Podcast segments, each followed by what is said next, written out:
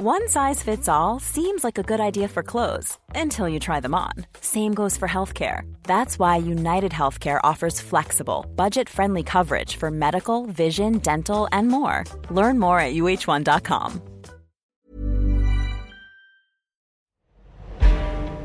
Once you got politics moving into this sort of identity dog whistle area. Of course, it's cheap. You can keep talking like that, but you have basically said we have nothing useful to say about the core problems facing the country. Welcome to Political Fix, your essential insider guide to Westminster from the Financial Times with me, Lucy Fisher. You heard there the FT's chief economics commentator, Martin Wolf, on the state of UK politics. Also coming up, Martin gives his view on Britain's economic prospects. But first, I'm joined in the studio by my FT colleague, George Parker. Hello, George. Hi, Lucy. And also on the pod today is the FT's Stephen Bush. Hello, Stephen. Hi, Lucy.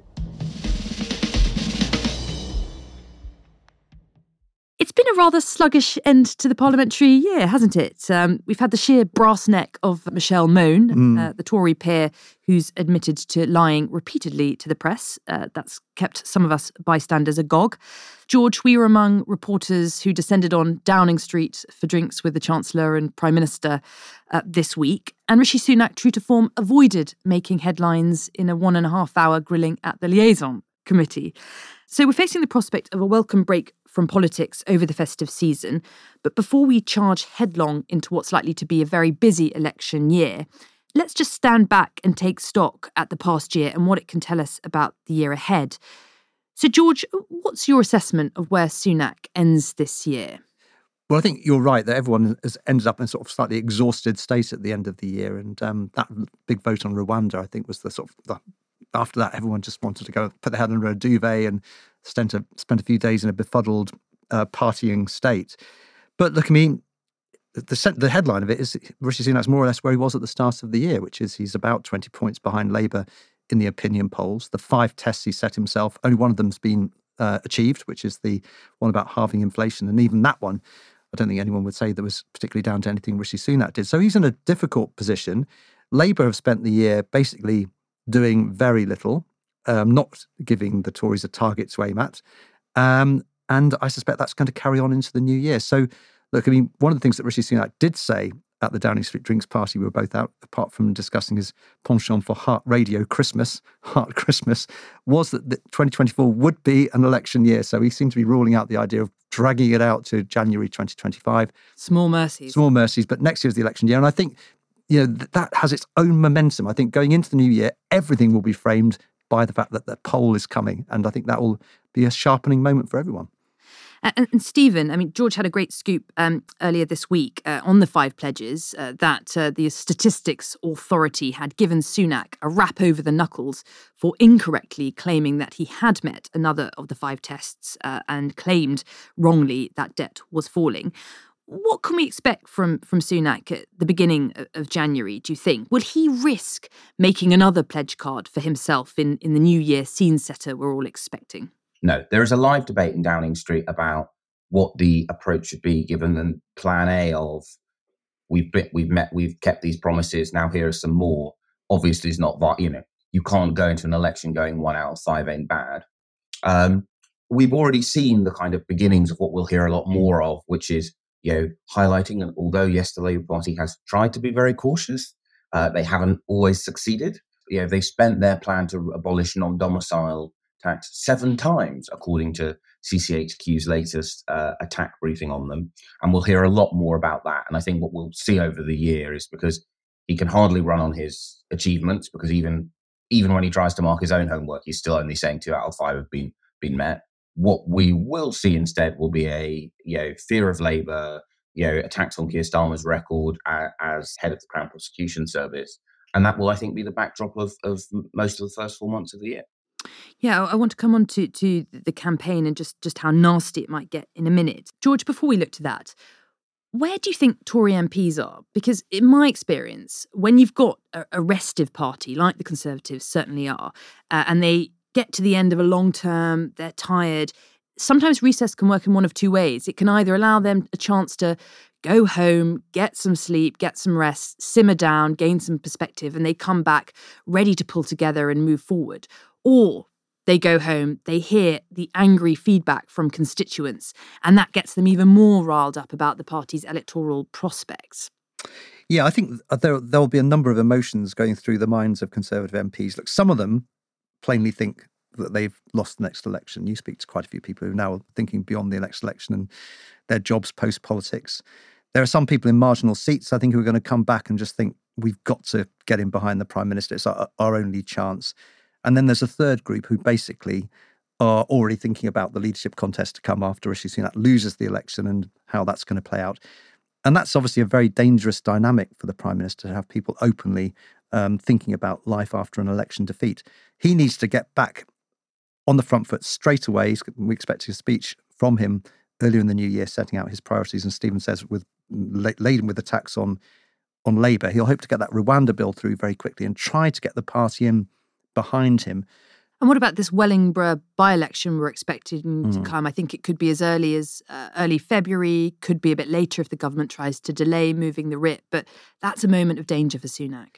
Yeah, I mean, this is Peter Bone's seat. There's a, been a recall petition. 13% of his, uh, his constituents want, want him out. Uh, so there will be a by election. I would have thought the best thing for Conservative Central Office to do would be to hold the by election early in 2024. You don't want it hanging over them. We're also expecting potentially another by election in South Blackpool, which is Scott Benton's seat, who is also expected to face a recall petition. They'll want to get those out of the way as early as possible rather than have them dragging in uh, to the election period, which I should, it's worth stressing. I still think, and people in Downing Street, the view on this seems to be hardening uh, will be in the autumn of 2024 rather than this earlier speculation about doing something in May. Stephen, I mean, looking to Labour, uh, looking back at this year and thinking how much we've learned about their policy programme for government, it's pretty thin, isn't it? I mean, there's still a big uphill challenge for Starmer to put some meat on the bone on, on policy, isn't there? Or can he get away um, with trying to push ahead uh, towards the election without telling the public terribly much about what he'd do in government? I actually think that the, the Labour plan is quite thick, right? They've got a fairly large suite of changes to the labour market proposed. They have, you know, a very bold commitment on planning reform. When you talk to the minority of conservatives who aren't in despair or the ones who are in despair for the party nationally but are optimistic about their own seat, they talk about Labour's planning reform. So they have, you know, I think in terms of their, their broad thesis of, you know, we'll try and get more growth. And when we have more growth, then we'll be able to invest more in public services. And we'll make public services run better through our reform program. That, for an opposition, is actually a fairly chunky set of, of commitments. There, there is quite a lot to a, to attack there if you're the um, if you're the Conservative Party. I think the question for them over both this year and the year coming is can they avoid the place that the Conservatives want to find the next election, which is to go come on, we all know that the Labour Party, when push comes to shove, is going to find 20 billion and it's going to find 20 billion by raising your taxes. And Stephen, in January, we're expecting Labour to make the formal request for access talks uh, those are the, the talks with the civil service, setting out their priorities, confidential, private discussions uh, about how Labour would want to forge ahead in the first 100 days uh, of a Starmer led government. Um, are they ready to put in that request? Are they clear in their own minds about what their policy priorities are? Well, I, th- I, think yeah, the interesting. I actually asked this question to a shadow cabinet member only yesterday, and they kind of sort of swallowed and said, "Well, hardly any of us have been in government before." They said, "So I kind of don't think any of us can honestly say that we're ready." Um, and I think that's the that is the big known unknown for them, right? Is that with the exception of Keir Starmer, who's obviously run a big public service, uh, this is actually an even greener front bench than the one in 1997. And I think you know one subplot of that first 100 days, if, if they, they do get into office, will be someone, including possibly some shadow cabinet ministers who are currently very favoured at Westminster, you know, among the lobby, by commentators, etc., etc., may turn out to, and, and name be, name some names. Who are you thinking about there? Well, I'm not. I'm not saying that I've looked at any of them oh, I think you're going to struggle. But I mean, if you imagine, say, someone who's I think you know very good opposition spokesperson, like say Wes Streeting, right, who's impressed lots of the stakeholders by talking to them very seriously about, um, you know, NHS reform. Is he going to be able to manage having this huge spending department with, you know, a variety of crises in his in tray? Maybe. And the other dynamic, if they do win, of course, will be that there will be many, many more new MPs than there are people in the parliamentary party now, because they are, you know, thanks to Jeremy Corbyn, there are very few Labour MPs. So that will be another kind of odd dynamic, right? You'll have some, mm. in some cases, very experienced people who'll be in on the backbenches or in the uh, junior ministerial ranks who'll probably be looking up at some of the Secretary of States and and positioning themselves for those jobs. And George, before we get to Labour being in government uh, and uh, and winning the next election, mm. what do you identify as the major challenges facing Starmer in the first part of next year? I think the challenge will be to minimise the target that the Conservatives have to aim at. And there's been a lot of talk in Labour circles about, you know, next year is the year when we'll be a bit more specific about what we're going to do. And we reported the other day that they're doing a big review of financial services legislation, which um, and regulation, which our readers and listeners will be interested in. But my impression is still that they are determined to make the target as small as possible. So I think one of the things we'll see in the first part of uh, next year will be some kind of redefinition of this 28 billion pound commitment on the Green Prosperity Plan every single Conservative press release, even Rishi Sunak's speech at the boozy Downing Street drinks refers to the 28 billion. This is it's not just a notional thing about this 28 billion pounds of borrowing. What they will try and do is weaponize this as a Labour tax bombshell. Yeah, how are they going to pay for it? They're going to put your taxes up. And I think Labour's first priority in 2024 will be to find a way of neutralizing that attack. And that's difficult because if you take the I slightly disagree with Stephen about the fact that Labour's got this weighty programme for government. I think if you ask members of the public what Labour would do, I think they struggle. And probably the most identifiable thing is they're going to spend a load of money on the green economy. Now, if you start to dilute that or push it back into the long grass or tie it up in the fiscal rules, people will start to ask, what is your economic policy about? But my instinct is that Labour are going to be safety first and they will try and close down that target quite early on next year. And Stephen, just finally coming back to this point about what a nasty election campaign we could see coming up, the way the Conservatives are going to go after Starmer, we've already started to see a, a trickle of uh, stories in the Telegraph about Starmer's record as DPP and the kinds of bad guys he helped uh, defend uh, uh when he was a d- defence barrister before that. Um, do you think those kind of attacks are going to have much purchase with the public? And what about Labour's attack against uh, Rishi Sunak that it's gearing up uh, regarding his wealth uh, and his wife's former status as a non-dom. Obviously, Keir Starmer has a very long career, so I'm reluctant to categorically say it won't work because it is certainly possible, and there is something in it that it, that hits all of the following asks: politically salient, relevant to the Conservative strengths in office, and something that is clearly separate from the Conservative record and it is possible that they can hit on an attack on Keir Starmer's record that does uh, achieve all of those things. However, I would say it is unlikely uh, simply because he was head of the DPP during a Conservative government under the Prime Minister, who's now back as Foreign Secretary, and the Conservative record on criminal justice is not good, to put it mildly.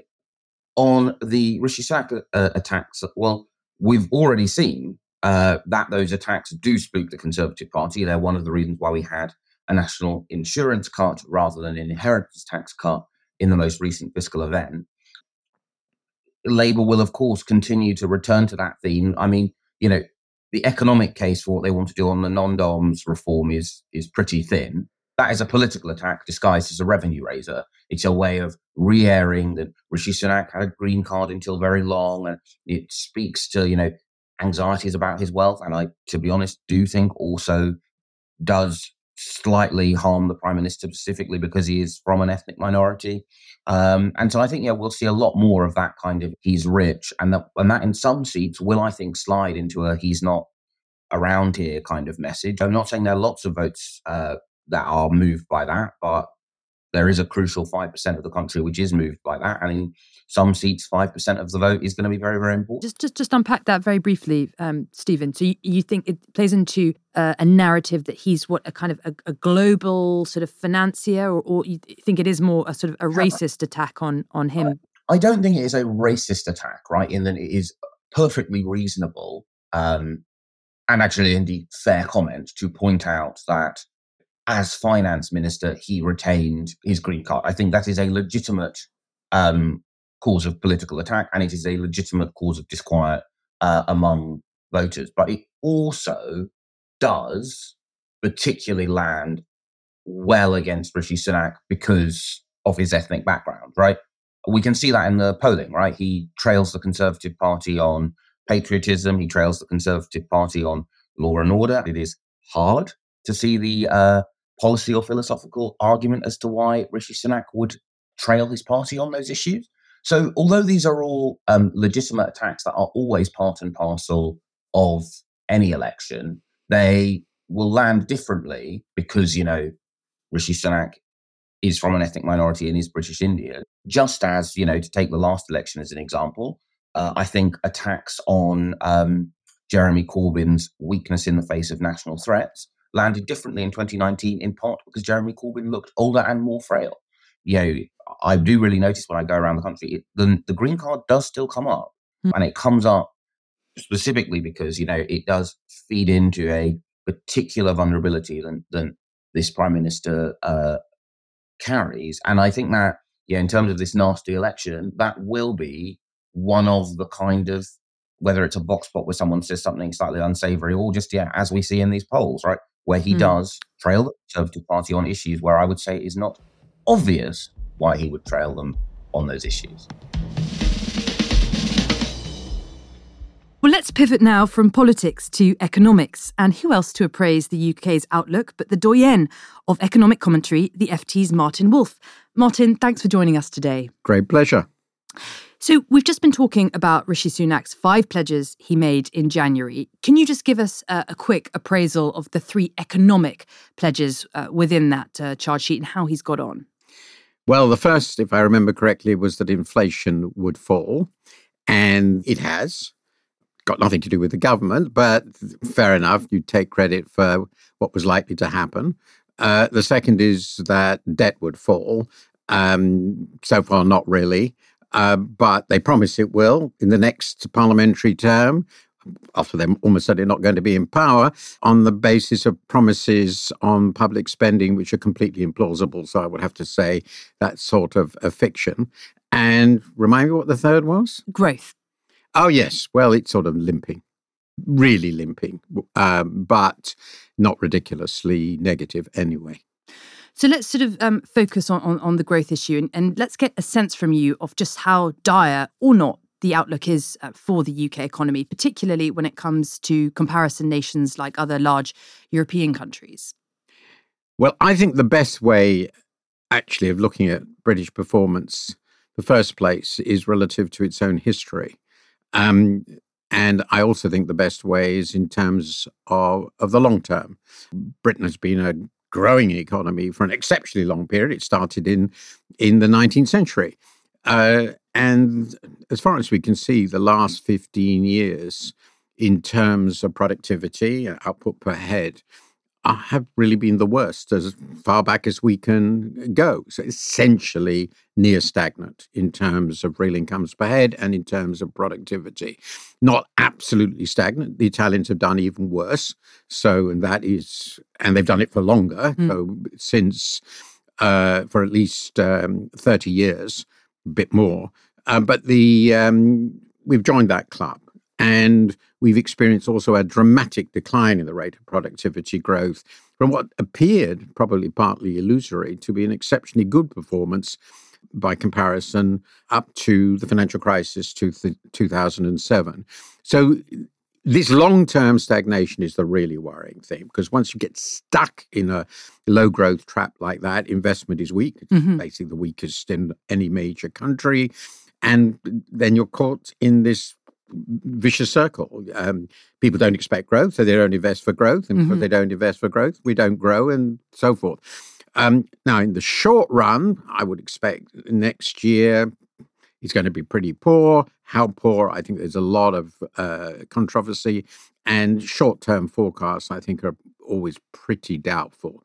But uh, what I'm pretty confident about is that we're not going to break out of the low growth trap. Mm. And that's the thing that I think is really worrying.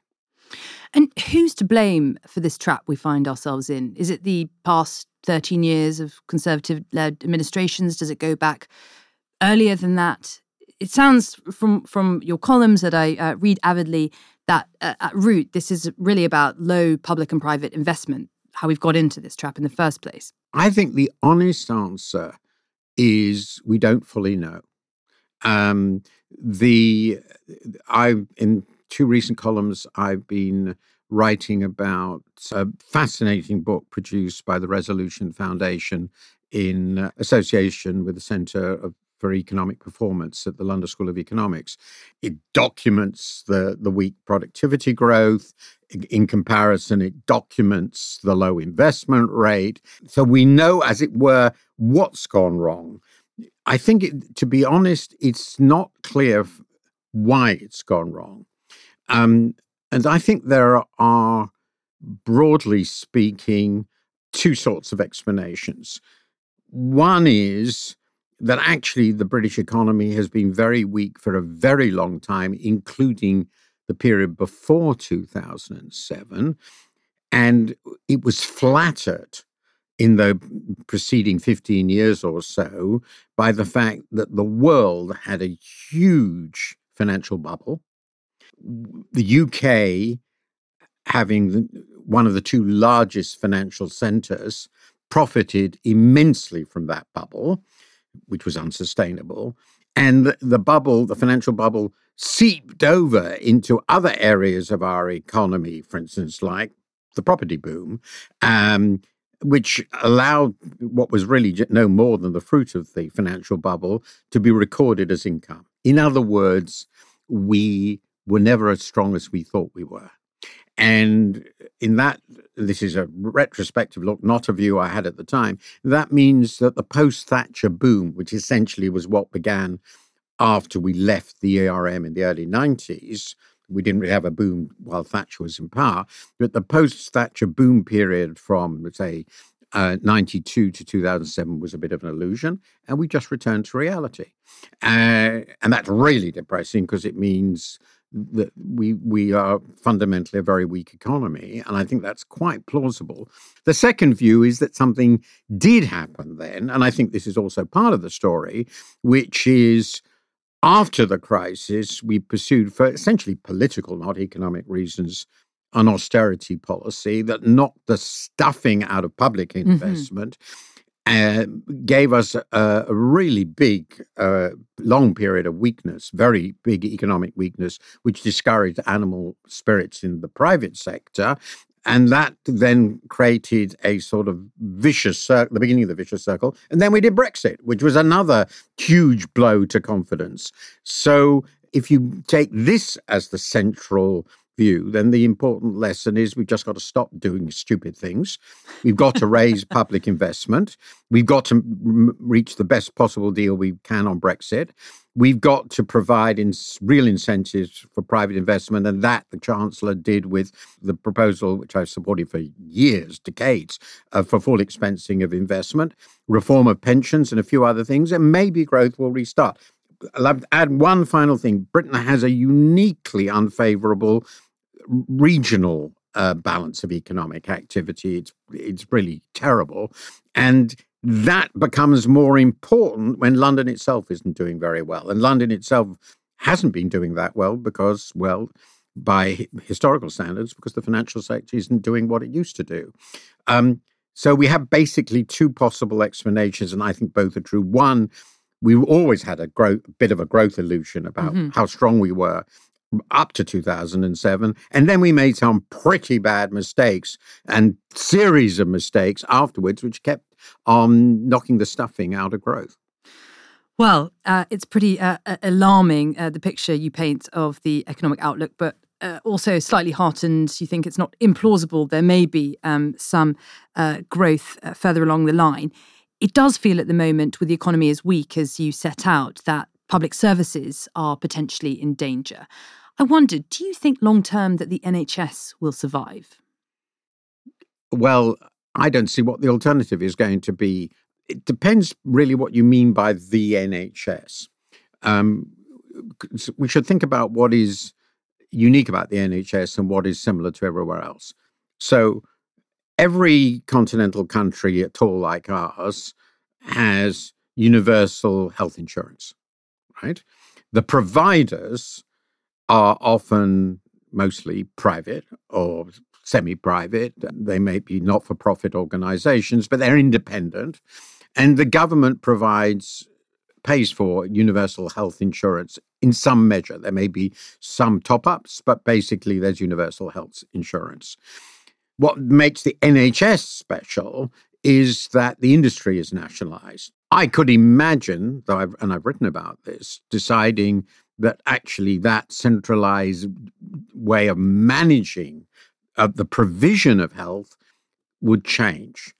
But I can't imagine any way of getting rid of universal health insurance um, because, well, the United States. I mean, that's a system without universal health insurance. It costs almost twice as much as ours does. Uh, giving basic health care to the, a very large part of the population is incredibly difficult. So I think we could decide to change our payment through tax to the payment through universal health insurance. But compulsory universal health insurance, in my view, is a tax. You can call it something else, but it is. And you could change the NHS structure to make the hospitals and whatever the care institutions are more independent, but then the GPs already are. So the truth is that I don't think there's a meaningful sense in which the NHS is going to disappear. Um, what it can do is just get worse and worse.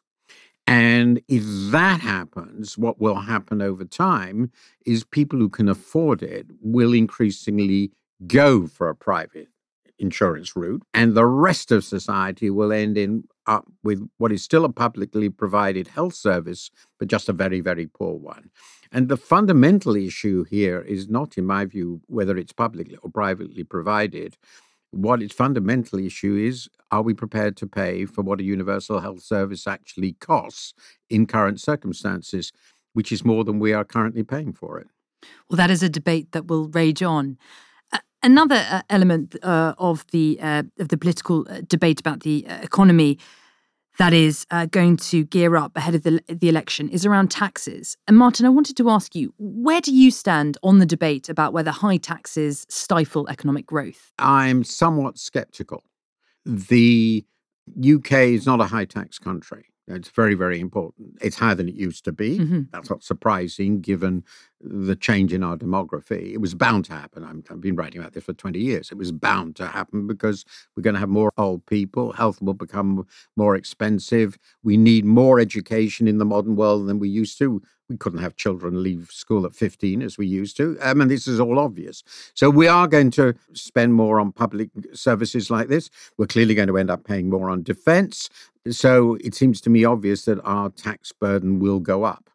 Um, and that's particularly true if growth is very slow because the services still get more expensive to lesser degree, but still do so. Now, if you compare us with uh, continental countries, which are, you can throw in Australia and Canada, we're not particularly high tax uh, and we're not particularly prosperous. So, uh, and indeed, I've done this analysis. There, there really isn't any correlation between the tax burden countries pay and their standard of living, which and their growth rates for that matter. Um, France and Britain are roughly equally prosperous. Their growth rates have been roughly equally poor in the last 15 years. And the French tax burden is about 15 percentage points of GDP higher than ours. So I think the argument that if we cut taxes, growth will just explode, which is sort of the Liz Truss argument, is just wrong. People will point to the US, which has a somewhat lower tax burden than ours, there's no doubt about it. But I think if you're trying to analyze why does America grow so well, uh, it's grown relatively well. This is a complicated story. There are so many other things America has going for it that just focusing on the tax burden is, I think, pretty misleading. Mm. And just as a follow up, I mean, it sounds from what you're saying like there might be a bit of maneuver room for Labour, if they get into government uh, next year, to increase taxes to boost public services, although I doubt they'd like to say that before the election.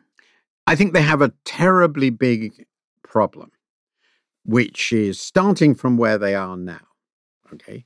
They would like to improve public services, which means higher taxes. So that cuts into consumption, household consumption, mm-hmm. inevitably. But because they also want to raise investment in the economy, uh, both private and public. They don't have direct levers, but let's assume those rise. So you've got increased spending on public services and increased investment. And the only thing that can pay for that ultimately is either we borrow even more from abroad, we have an even bigger current account deficit, and we already have a very big one, or we squeeze consumption. And and in a stagnant economy, the problem is squeezing consumption means people's standard of living fall. So it's fundamental political nightmare, which is why the conservative government, in my view, isn't even pretending to tackle these problems. They clearly aren't. And they're focusing instead on all sorts of identity, what the Americans call dog whistle issues, but which are cheap divisive and you might win on the basis of those when you have absolutely nothing useful to say, and they don't, nothing about the, what they're going to do to fix these fundamental core problems. And just for listeners, you're talking about issues like migration, cultural issues like the trans. Migration, sending people off to Rwanda, uh, I mean, never in my lifetime, and I've been around a long time, have I watched the government suffer so much over an issue which will change so little. It is completely totemic, obviously. Uh, some of the visa changes they've just introduced uh, are again, I mean, these are very annoying for a lot of people, but basically totemic. They have nothing to do with grappling any of the really big problems, which are if we want to raise investment, and we want to uh, raise the spending on core public services like education and health.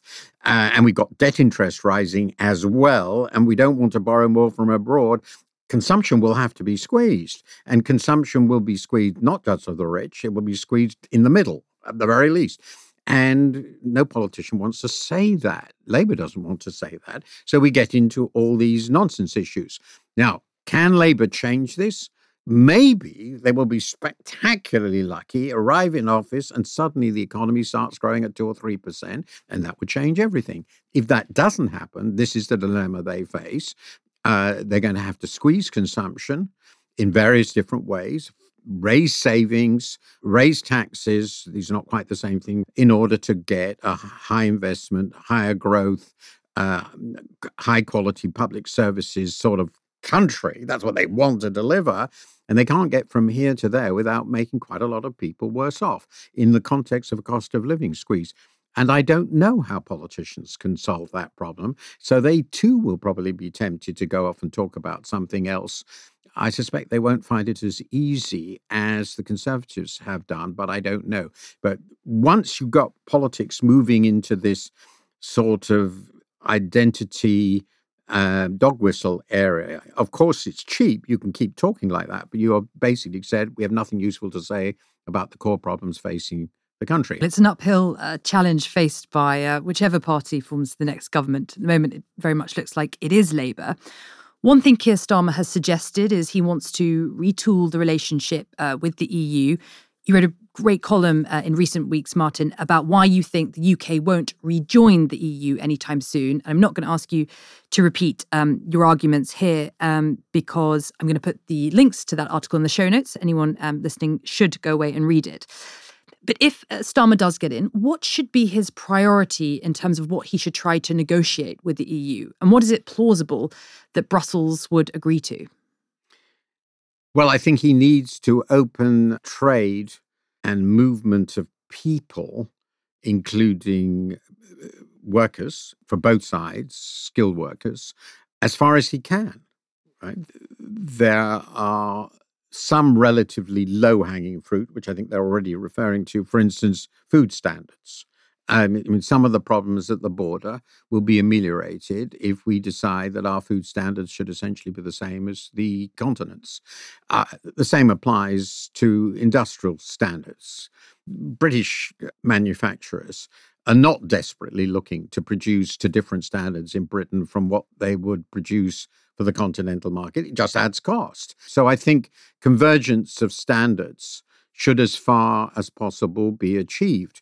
In fact, generally, it seems to me the only cases where we will want to diverge is where it is overwhelmingly clear that the continental standards, the EU standards, are inappropriate for us and costly. And that's not the case in many of these areas. Uh, again, with financial services, this is a central sector. We should, as far as possible, push to get into the to the market. I know a lot of this will be very, very difficult, but that I think should be the aim. As I said, we should diverge only when it's clearly and obviously in our interest.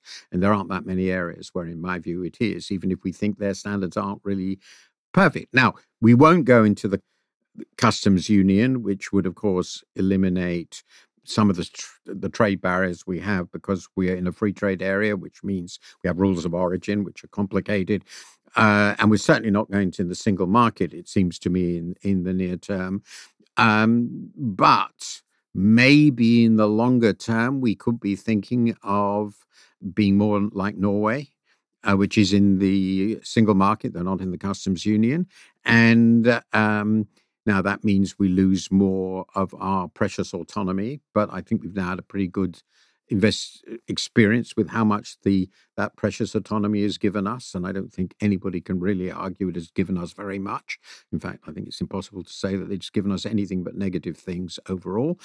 Um, so go as far as they can and do it in technical detailed ways as actually Sunak's one real achievement, the Windsor Agreement, did it's not very controversial because most people, I mean, I would say 95% of the British public don't care, don't know uh, rightly, and uh, the, the precise details in which Northern Irish trade works with the rest of the UK is a matter of no importance. They should do similar things in all the other areas and do it quietly and ignore the, the hysteria from the Tory press.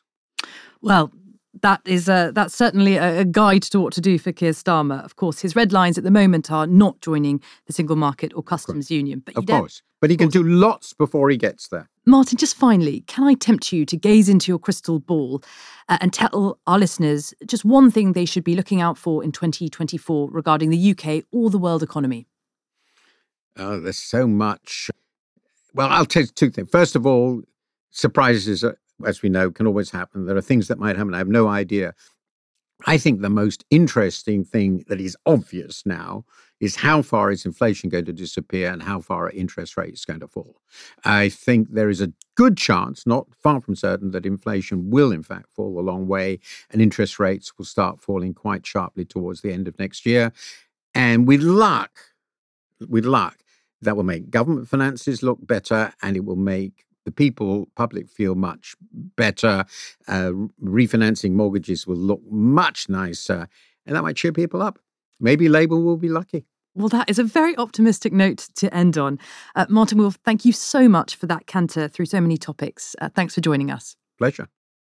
Well, that was The World according to Martin Wolf, uh, and a masterclass in some of the issues that are likely to dominate the election campaign next year. So we'll certainly be returning to those in depth on Political Fix. There's just time left for our stock picks, but it's no ordinary segment this week. Oh no. Mm. It's time for the end of year appraisal of portfolios. Uh, you should all be mm. bracing, George, Stephen. and we have uh, a little prize giving to do this week because it is the Political Fix Stock Pick Awards, if you will. So, George, can you guess which politician was the most bought since July when we introduced it? Mm, let me guess. Wes Streeting. Okay, Stephen, who do you think? Uh, James Cleverly. Okay, Stephen is correct. It is a tie, though, between James Cleverly, Sadiq Khan, Claire Coutinho, and Shabana Mahmood. Mm. What about most sold, Stephen? Oh, it's going to be a conservative with the spending department. I think I'm going to go for Gillian Keegan, but okay. I'm worried it's going to be Steve Barclay. Okay, who do you think? George? Well, I mean, it's possible that we went for, for James Cleverly because having bought him, we then dumped him quite vigorously when he became Home Secretary. But I'm going to go for his predecessor at the Home Office, Suella Braverman. George, you are correct. Yeah. And now that brings me on nicely to the prize for best stock tipper. Mm.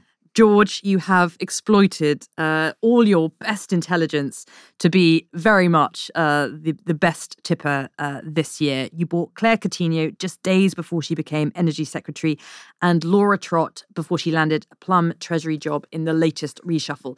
So I'm Wow. transferring to you. You can hear me uh, rustling some lovely heap of chocolate money. That is your. Lucy, you're stuff, stuffing my mouth with gold, which is uh, always very welcome at this time of year. Look at that. Amazing. Thank you very much indeed. It's a true honour. Um, Stephen, you had a very solid performance. You've sold Sunak, Steve Barclay, and the SNP, but I'm afraid you are still holding Suella Braverman. Don't know if you stand by that. Uh, Miranda uh, is still holding Sue Gray, Pat McFadden, and Kemi Badenoch as we head into January. And Robert is holding Nick Timothy and Julian Smith, although I think he probably does get uh, some kudos for having sold Nadine Dorries early. So going into the new year, George, who are you buying or selling? Well, let's buy at the FT's favourite politician, Nigel Farage. I think he's had a pretty decent year with all the debanking stuff. Did okay in the jungle, didn't he? And I think he won't be able to resist tweaking the Tories' tale of terror in, an election year, either via the Reform Party or by hinting he might one day rejoin the Tory party and take it over. So I'd, I'll buy Farage. I think I'm already holding Farage. I think I tipped him just before he was announced as going into the Ah, jungle. Brilliant. So I'll uh, I'll remind you all of that and slightly leave some of my uh, less illustrious tips. Stephen, how about you heading into the new year? given the appraisal of my portfolio this year, I'd better sell Suella Braverman. Um, I, I think for a couple of, of reasons. One, I think, um, although I don't think it's going to be enough to turn around the Conservatives' underlying, you know, both the global problems and the Liz Truss hangover and the Partygate hangover and all of the, you know, various sort of political problems they have. I think that the thing that Suella Braverman had briefly managed to do was successfully be out of the tent, but not so out of the tent that she looked, you know, she looked like she just was not ready for prime time. Her, her victory speech at the Spectator Parliamentarian of the Year Awards, which are very influential um, in the inner mood of the Conservative Party in particular. Um, I think all of that has sort of dimmed her hopes of being the standard bearer of the right at the next leadership election. I'm getting, I'm selling all of my Braverman. Ha- Having decimated uh, her quite extensively there. Lucy, yeah, who would you be buying and selling in 2024? Well, uh, George, this may be music to your ears as someone who's um, always paid the Lib Dems due attention. I am buying uh, Sir Ed Davey Ooh. because I think, you know, the Lib Dems could be players in any kind of coalition talks with Labour. He's, of course, the Lib Dem uh, leader. And so I think, uh, yeah, I think he might be having a good year ahead. George, Stephen, thanks for joining and a very Merry Christmas to you Uh, both. thank you, Lucy, and happy Christmas to you. Thanks, Lucy, and Happy New Year. Well, before we end, a quick word about the FT's annual charity auction. You can bid to have lunch with some of our top columnists and editors, including Political Fix regulars Miranda, Stephen Bush, and George Parker. They're worth every penny, and the restaurants involved are donating meals for an excellent cause. All proceeds go to the FT's financial literacy and inclusion campaign, FLIC. Go to ft.com forward slash appeal to see what's on offer. I've put a link in the show notes, along with articles linked to today's show, which are free to read for listeners. There's also a link to Stephen's award winning Inside Politics newsletter. You'll get 30 days free. And don't forget to subscribe to the show. Do leave a review or star rating, it really does help spread the word. Political Fix was presented by me, Lucy Fisher, and produced by Audrey Tinline and Mischa Frankl-Duval. Manuela Saragosa is the executive producer. Original music and sound engineering by Breen Turner. Rod Fitzgerald was the broadcast engineer. Cheryl Brumley is the FT's global head of audio. We'll meet again in the new year.